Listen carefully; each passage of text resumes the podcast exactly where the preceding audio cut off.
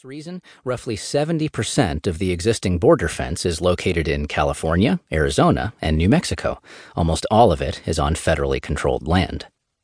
The Bush administration bullied property owners, threatening to sue them if they did not voluntarily hand over the rights to their land.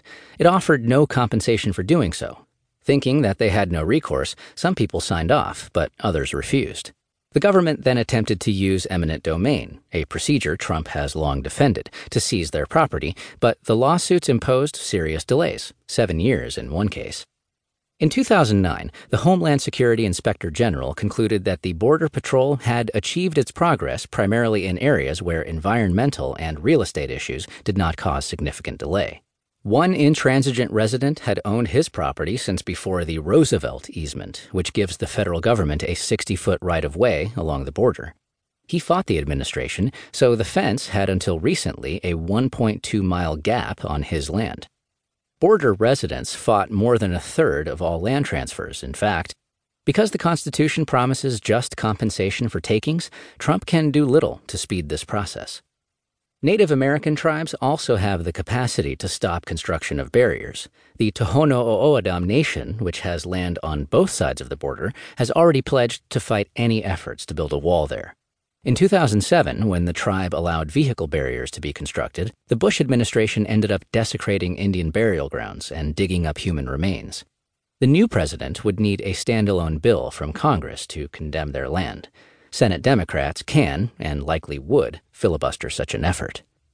Even federal lands can be problematic. In 2010, two thirds of patrol agents in charge told the Government Accountability Office, GAO, that land management laws had delayed or limited access to portions of federal lands for fence building or repairs and other purposes, with more than half stating they did not get a timely response when they requested permission to use the lands. In one case, it took nearly eight months for the Border Patrol to get the okay to install a single underground sensor. Water rights have also been a problem for the fence. A 1970 treaty requires that the floodplain of the Rio Grande remain open to both sides of the border. The Obama administration attempted to build fences along the river anyway, but the treaty and the river's floods forced the barrier to be placed so far into the interior of the United States that it has many holes to allow U.S. residents access to their property. These also provide an opportunity for border crossers. At the same time, the fence can cause Mexico to receive too much water. Even when a fence has holes, which a wall would not, debris can turn the fence into a dam. Thanks to the barrier, some floods have fully covered the doors of Mexican buildings in Los Ebanos across the Rio Grande, while producing little more than deep puddling on the U.S. side.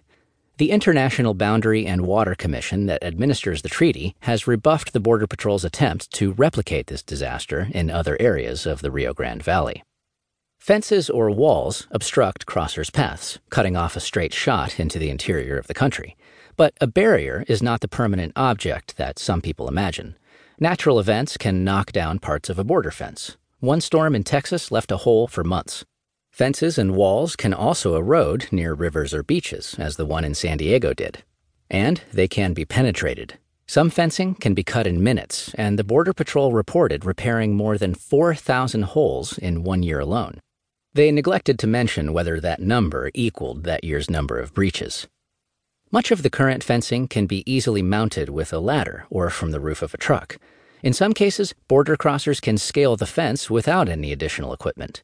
One viral video from 2010 shows two women easily climbing an 18 foot steel bollard style pedestrian fence in less than 20 seconds. Smugglers can even drive over the fence using ramps, a fact that was discovered only when a couple of foolish drug entrepreneurs managed to get their SUV stuck on top. They took the dope and split. A wall would probably be less easily damaged by man or nature, but in at least some areas, its impassability could also become a maintenance liability. Border Patrol agents have told Fox News that a border wall would still have to allow water to pass through, or the sheer force of raging water could damage its integrity, not to mention the legal rights of both the U.S. and Mexico to seasonal rains. In 2011, for example, a flood in Arizona washed away 40 feet of steel fence.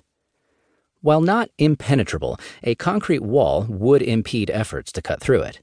Trump has also claimed that no one would ever use a ladder to go over his wall because there's no way to get down. After pondering the question for a second, he then conceded maybe a rope.